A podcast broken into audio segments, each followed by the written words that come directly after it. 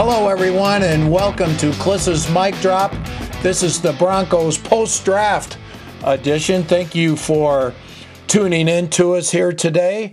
The Broncos uh, have had a very busy offseason. I would say they're one of the top five in free agency, where they mostly address the defensive side with, uh, you know, trades for AJ Bouye at cornerback, defensive tackle Jurrell Casey and then on the offensive side, running back Melvin Gordon and right guard uh, Graham Glasgow. So some big, uh, some big ticket items there. And then in the draft, they had uh, ten picks, and they went heavy, uh, doubling down on the firepower with Jerry Jeudy in the first round, KJ Hamler going right back to back with a, a speedy receiver in the second round. Uh, then they started addressing their needs, but they had 10 picks, only seven undrafted rookies that they signed, a, a low number. Um, one reason why I think they gave LeVante Bellamy, a running back from Western Michigan, a $25,000 signing bonus. So we're going to go over all 10 draft picks. We're going to go over the seven undrafted rookies that they signed. And then for a real treat, the reason why uh, you should be tuning in here is the interview that I had uh, on Friday night following rounds two and three with Vic Fangio and John Elway. Uh, it was a lengthy interview, about uh, 16, 17 minutes long. Uh, they were relaxed, they were humorous. Uh, they gave me a lot of guff. Um, I, I, was. Uh, I, I, had a good time with them, as and you'll be able to hear that. And they also had some very insightful answers on the overall philosophy on the team, their overall philosophy on this draft. So let's go uh, uh, through this real quick. Uh, first of all, uh, with their 10 draft picks, Jerry Jeudy at number 15. The, everyone had the Broncos taking Jeudy. They knew Jeudy was uh, their first choice. No one expected him to be there at 15. They were not going to trade up um, because they were hoping to save their ammunition. They had three picks in the third round. They're hoping to move up into the first round to take Patrick Queen. They didn't get that done. They also had uh, Ken Murray in their sights. But they had two strategies to this draft.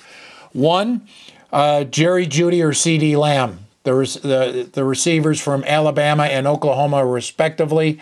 If they were there, they were going to take one.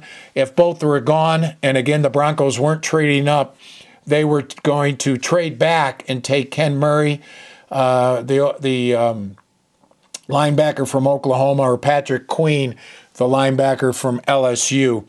Um, when they got Jeudy, when uh, first of all, both Jeudy and Lamb were there. They took Jeudy because he's a route runner. He's different from Courtland Sutton. I think CeeDee Lamb is is similar to Sutton in both style and in speed. Uh, so once they took Jeudy, um, they still had KJ Hamler uh, in their sights in the second round, and uh, they they're hoping to get a Murray or Queen. Um, you know, as Nine News first reported, uh, both on Nine News and in uh, you know on NineNews.com, uh, they tried. Uh, they had something in the works at Tennessee at number 29. he was picked by Wink Martindale and the Ravens at number 28. So they didn't get the job done there, but they tried. You know, you try. Um, in the second round, they take uh, Hamler.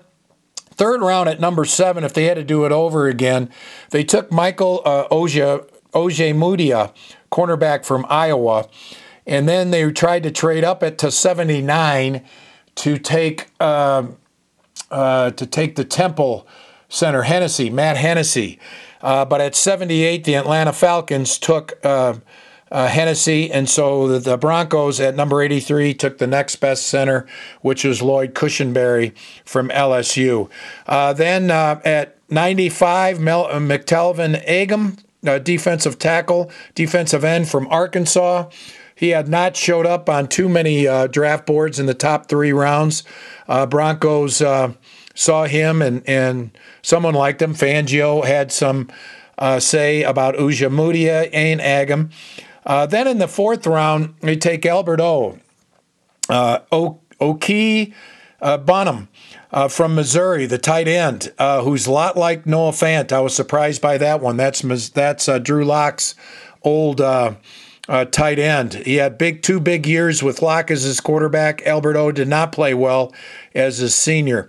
Then in the fifth round, after missing out on that inside linebacker, they take Justin Strnad, an inside linebacker from Wake Forest. In the sixth round, Netane Muti, a left guard from Fresno State. Interesting pick. Um, he would have been a second rounder had he not been hurt, but he was hurt each of the last two years Achilles uh, and a Lisfranc. So, uh, uh, you know, you take the high risk, high reward type guy in the sixth round. In the seventh round, they take uh, Tyrie Cleveland, he's a project. And then an edge rusher, uh, Derrek Tuszka of uh, North Dakota State. They want him to compete with Malik Reed. So that's their uh, 10 draft picks that they took. Then in the um, undrafted, they sign uh, LeVante Bellamy, give him a nice bonus, a running back.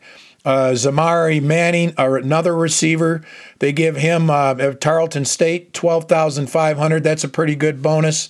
Uh, then Kendall Hinton, another receiver, ten grand. Riley Neal, a quarterback from Vanderbilt. Uh, they take. Um, they had their sights on Lewerke from Michigan State, but at the last minute, Pat Shurmur, uh, whose son played at Vanderbilt, Riley Neal was uh, Kyle Shurmur's backup. The Broncos take Riley Neal. Uh, Douglas Coleman, a safety um, with a lot of picks at Texas Tech. Uh, a left tackle, Hunter Watts, uh, they take, and then Essang Bassey, a cornerback from Wake Forest. Those are the seven.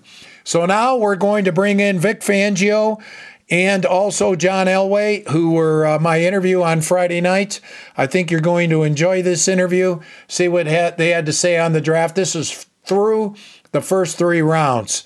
So it comes up uh, through Jeudy, through Hamler, through um, Ojemudia, through Lloyd Cushenberry, and through McTelvin Agim. I hope you enjoy the interview, and then I'll come back on the other side uh, to recap uh, where the Broncos are uh, going forward. So enjoy the interview, and then we'll be back with Klis's uh, mic drop uh, right after this.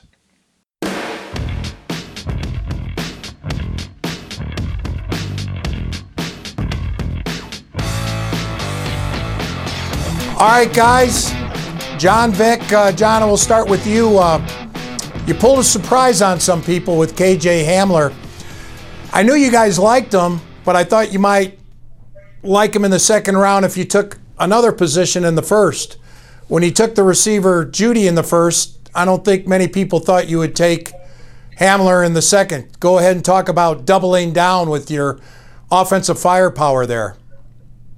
Well, I mean, I think when we went through our mock drafts and we talked about our strategy and the fact of how things may fall in the first round, definitely tied into the second round. And, you know, if uh, obviously we're looking for a wide receiver in the first round, it fell very well for us there getting Jerry. But then again, as, as Vic and I talked about, as well as Matt Russell and and Starkey, and the fact that, hey, listen, we could go wide out, wide out. And, uh, because of what we need offensively and to be able to start putting some points on the board. So there was by us taking wide receiver in the first round, definitely did not take us out of wide receiver in the second round. We like KJ that much because of his speed and explosiveness. explosiveness. So we were prepared, and that's what we were hoping. Actually, is that uh, it fell that way, and and uh, fortunately it did.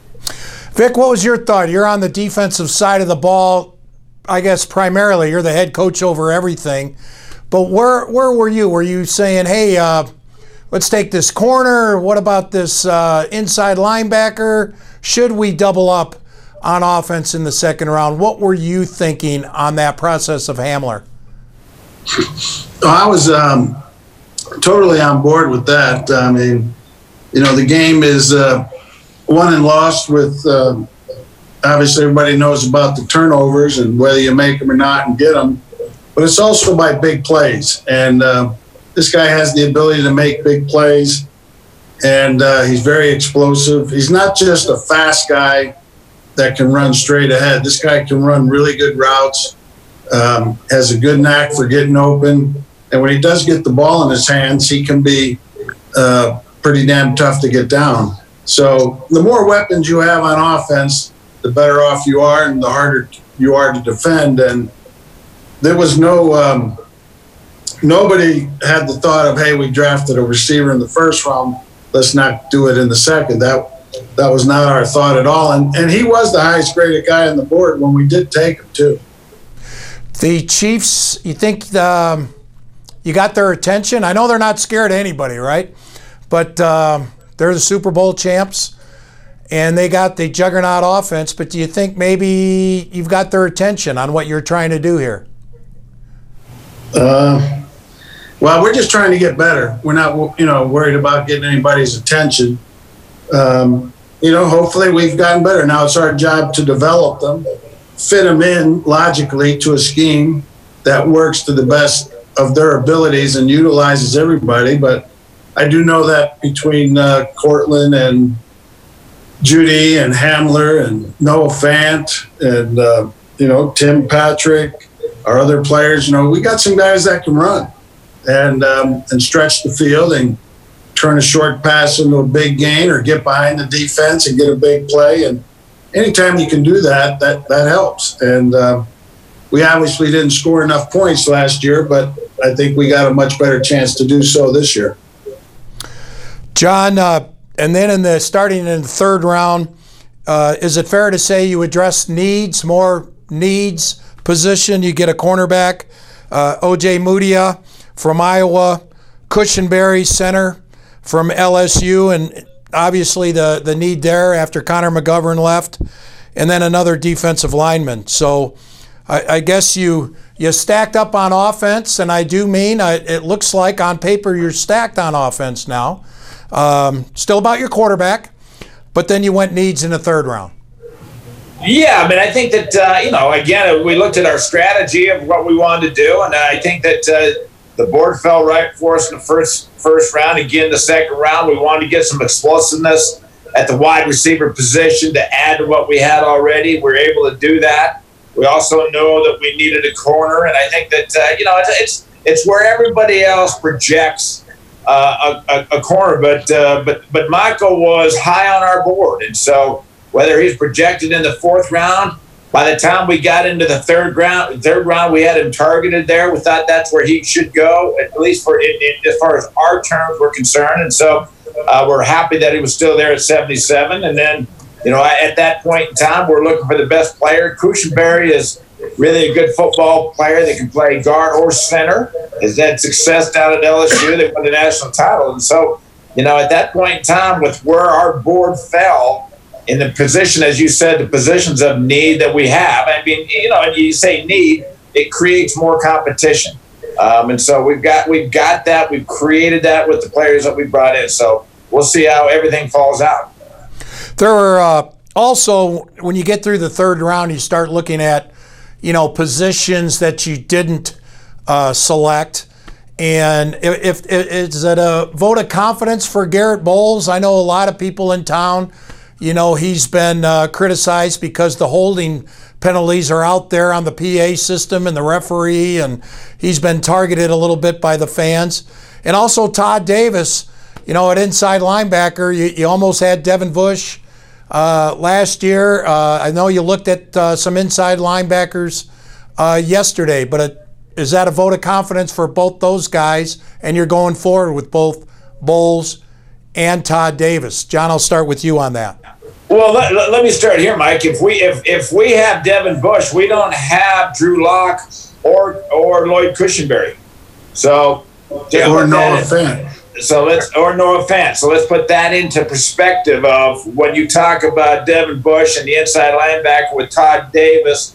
If we don't have those three players, if instead of those three players, we have Devin Bush. So if we put that in perspective, things worked out really well for us. And so We've got to continue to do that. Todd Davis has still played good football for us. You know, he's got a year left on his contract, and so you know we expect that. Uh, you know, obviously we'd like to try to get better inside, and we'd like to try to get better a lot of other places too. So we'll see how things fall. But I think that when we look back at what happened, if you mentioned Devin Bush, the players that we got instead of that, we feel pretty good about where we are. And then Bolles, real quickly. Um, He's your left back. He's going to compete. Hey, Mike, Bolles is going to come in and compete. Obviously, everyone's frustrated with Derek and we or Garrett. We got to stop. He's got to stop with the penalties. But he did some good things later in the year. He got better. You know, I think Mike Coach Munchak did a heck of a job with Chris Kuper. They did a heck of a job with him. But he's a good. You know, he still has the ability. He's got to learn. We've got to stop the penalties. Those are unacceptable anymore. He's gone into his fourth year. They have to stop. But Garrett's going to come in and compete. And, uh, you know, and Vic will tell you that too, that he'll come in, compete with Eli at the left tackle. And uh, for Garrett to be able to, to move on in his career, he's going to have to correct those those problems that he's had in the past as far as when it comes down to the penalties.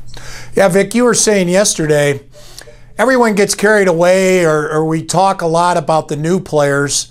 It's really more about the players you got improving. And for you guys to take the step up, Ja'Wuan James at right tackle and his progress probably means more than what Jeudy's going to do uh, as a rookie uh, if you guys are going to make that next step. Garrett Bolles has to get better at left tackle. Uh, you know, Alexander Johnson, Todd Davis uh, combo. How do you see your team right now? And is, is that basically right that Bolles, James, uh, that combo right there at tackle are very important to the 2020 Broncos? Damn, Mike, you ask very long-winded questions. Um, you know, I start, I start asking a question and then my mind goes somewhere else, and I, I forget you what must, the you heck I was must have, airtime must not be a problem for you. um, I can't remember half the things you just asked, but um, um, We'll talk Give me- what You know, let's talk James and Bolles. How about that? yeah, I mean, Ja'Wuan James played, I think, uh, 50 plays last year. So obviously, for us to get him back and healthy and playing the way that he thinks he's capable, that we think he's capable of, as well as he thinks he's capable of, that will obviously be a big boost to us. Uh, Bryce Callahan's in the same boat. You know, he played zero plays for us last year, had an unfortunate injury. Um, you mentioned um, the improvement that we hope to get out of Garrett Bolles. He's and also Elijah Wilkinson. You know, the best thing about um, James not playing last year, Elijah got to play almost the whole season. That's valuable for a young guy, and we're looking for him to take the next step. Uh, all those things are critical. Um, we still have young players as good as Justin Simmons played for us last year. We expect him to play even better, and he should. Kareem Jackson's in his second year in our system, playing safety for only the second year in his career. He should make great strides for us. You know, uh, Joan Draymond in the D line, second year player, playing a little um, light for a D lineman last year as a rookie. We, he'll probably put on some weight and have the year of experience, and we expect him to be a better player than we saw last year. Noah Fant, a rookie last year playing tight end, which is a hard position to come into the NFL and play. There's a lot involved there from a mental and schematic standpoint. He should be a lot better. So those those we could go on and on and on, but those are the guys that have to. If those guys do all that, then this rookie class can contribute in a logical, systematic way and make us better. We don't expect them to come in here and carry us to the Super Bowl immediately.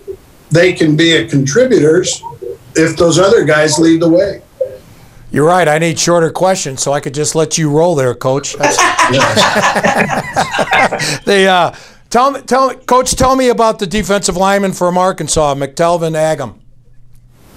Um, you know, I, I like the guy on tape. You know, he is not a finished product yet by any means. And, you know, we, it was uh, late in the week, you know, maybe three, four, five days ago, and John brought his name up, and I really couldn't remember the guy. You know, we watched him in the draft meetings, but I hadn't watched him individually yet. And I came home and watched him that night. And I think the guy's got a chance. I agree with John's assessment of him. And, um, we got to get him better. You know, he is he needs a lot of coaching, and we'll see after we give get him a lot of coaching if he can be a good player for us and join the group, be one of our five, six, or seven D linemen, and continue to develop. If he does that, he'll be better in year two than year one. He'll be better in year three than year two. But he's going to have to show enough this year to warrant the spot on the roster. John, final one here uh, for you. 2015, you win the Super Bowl with a defensive oriented type team. These last four years, being a former quarterback, did you finally say enough? Got to get this offense going. Got to get at. Hey, if you're going to go down, at least be exciting about it and put points on the scoreboard. You know what, Mike? I, I would tell you this. You know, after 2013, I said, okay, it's not all about the, you know, it's not about scoring points and all those type things. How many points? And Peyton broke every record that year that was available. We go to the Super Bowl, get 43 to get beat 43 to eight. So two years, you know, the next year we said, okay, I'm gonna we're to commit to the defensive side. Realize that we got to play some defense. Obviously, we put a good defense together and, and played great in 2015 and uh, we're able to win the Super Bowl. But you know, it's it's a great it, it, it's it's a still a combination of both, and I think that uh, you know we're building around a young guy that's still in, in Drew Lock that has still got a lot to prove. Showed us a lot in the, in the five games that he started last year. But ultimately, to win in this league, you got to win as a football team. And I think that, uh, yeah, as well as a coaching staff, I feel great about the staff that Vic's put together. We got, I think, we got a lot of great coaches there, and and uh, you know, and we're, we have got some quality kids that I think want to get coached and want to get better, and I think that we've given them a chance to come in here and do that. And I, you know, we, we've drafted kids that uh, have potential uh, to be able to get better, and so that's the key thing is we got to continue to get better. And, and obviously, we're going to be very young. We're going to be very young on the offensive side. We got some some veteran leadership on the defensive side, and we're going to have to rely on the veteran leadership we have on the offensive side. But continue to work on this, put the right guys in the right spots. Um, you know, I think we're heading in the right direction, and uh, but we got to take it one step at a time, and the players have to commit to uh, you know continue to work and get better each day. All right, man. Well, I appreciate it. Uh, thanks for uh, spending some time with me. I, I personally, when Hamler came there, I'm like, hey, put them up, put up those points, and again, let Vic worry about, you know, if he's got to get on the field a lot because the offense is going uh, turn the game into a track meet. You know, it's not a bad style to play with. Well, you know what, and, and I will say this is that Vic, or I mean, Mike, we have not done a good job on the offensive side. Um, you know, and we put a lot of pressure on our defense as we did in 2015. But uh, you know, it takes balance, and so the great thing is we've got great coaching on the defensive side. I think Vic's done, as I said, done a help job with the staff, and we've got quality coaches there. And so we got to have balance, but you've got to be able to put points on the board too, which we have done the last couple of years. And so we can play great defense and play great offense, and we're going to have a good football team. Yeah, Vic, you're uh, you're going to have more possessions. You're not going to be the ground and pound that a lot of defensive coaches like. Mike, I couldn't hear your question there. Okay, I was saying uh, and, the, and, and I'll wrap it up right here. But this the ground and pound. Most defensive coaches like the ground and pound. You know, t- stay on the field, time possession, keep the defense on the bench. You don't mind playing track meets? That's that's not me. Okay. you know, get um, that baby in the end zone. once we, if we can get leads, you need to be able to run the ball when you need to run the ball, and you need to run the ball as a mix to help the passing game. But we need to get score points. And there's always times during a game or during a season where, yeah, you need to run it. Um, but that isn't me. I'm, I, am not Woody Hayes. And, uh, but I like to see points. I like to see the ball thrown around the field in a sensible, logical manner. And you know, I like, you know, that's not me. I'm not, if there's that stereotype out there about defensive head coaches, I know for a fact I don't fit that. Good. Thanks, man.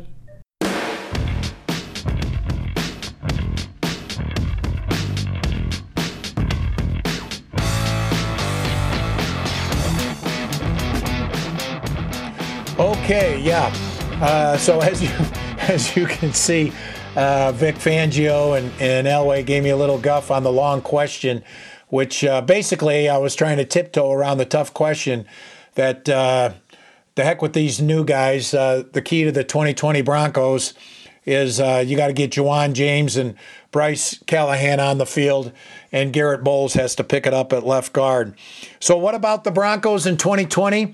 Clearly they're all in on Drew Lock. Uh, they did not get a uh, name of all the name free agent quarterbacks that were out there.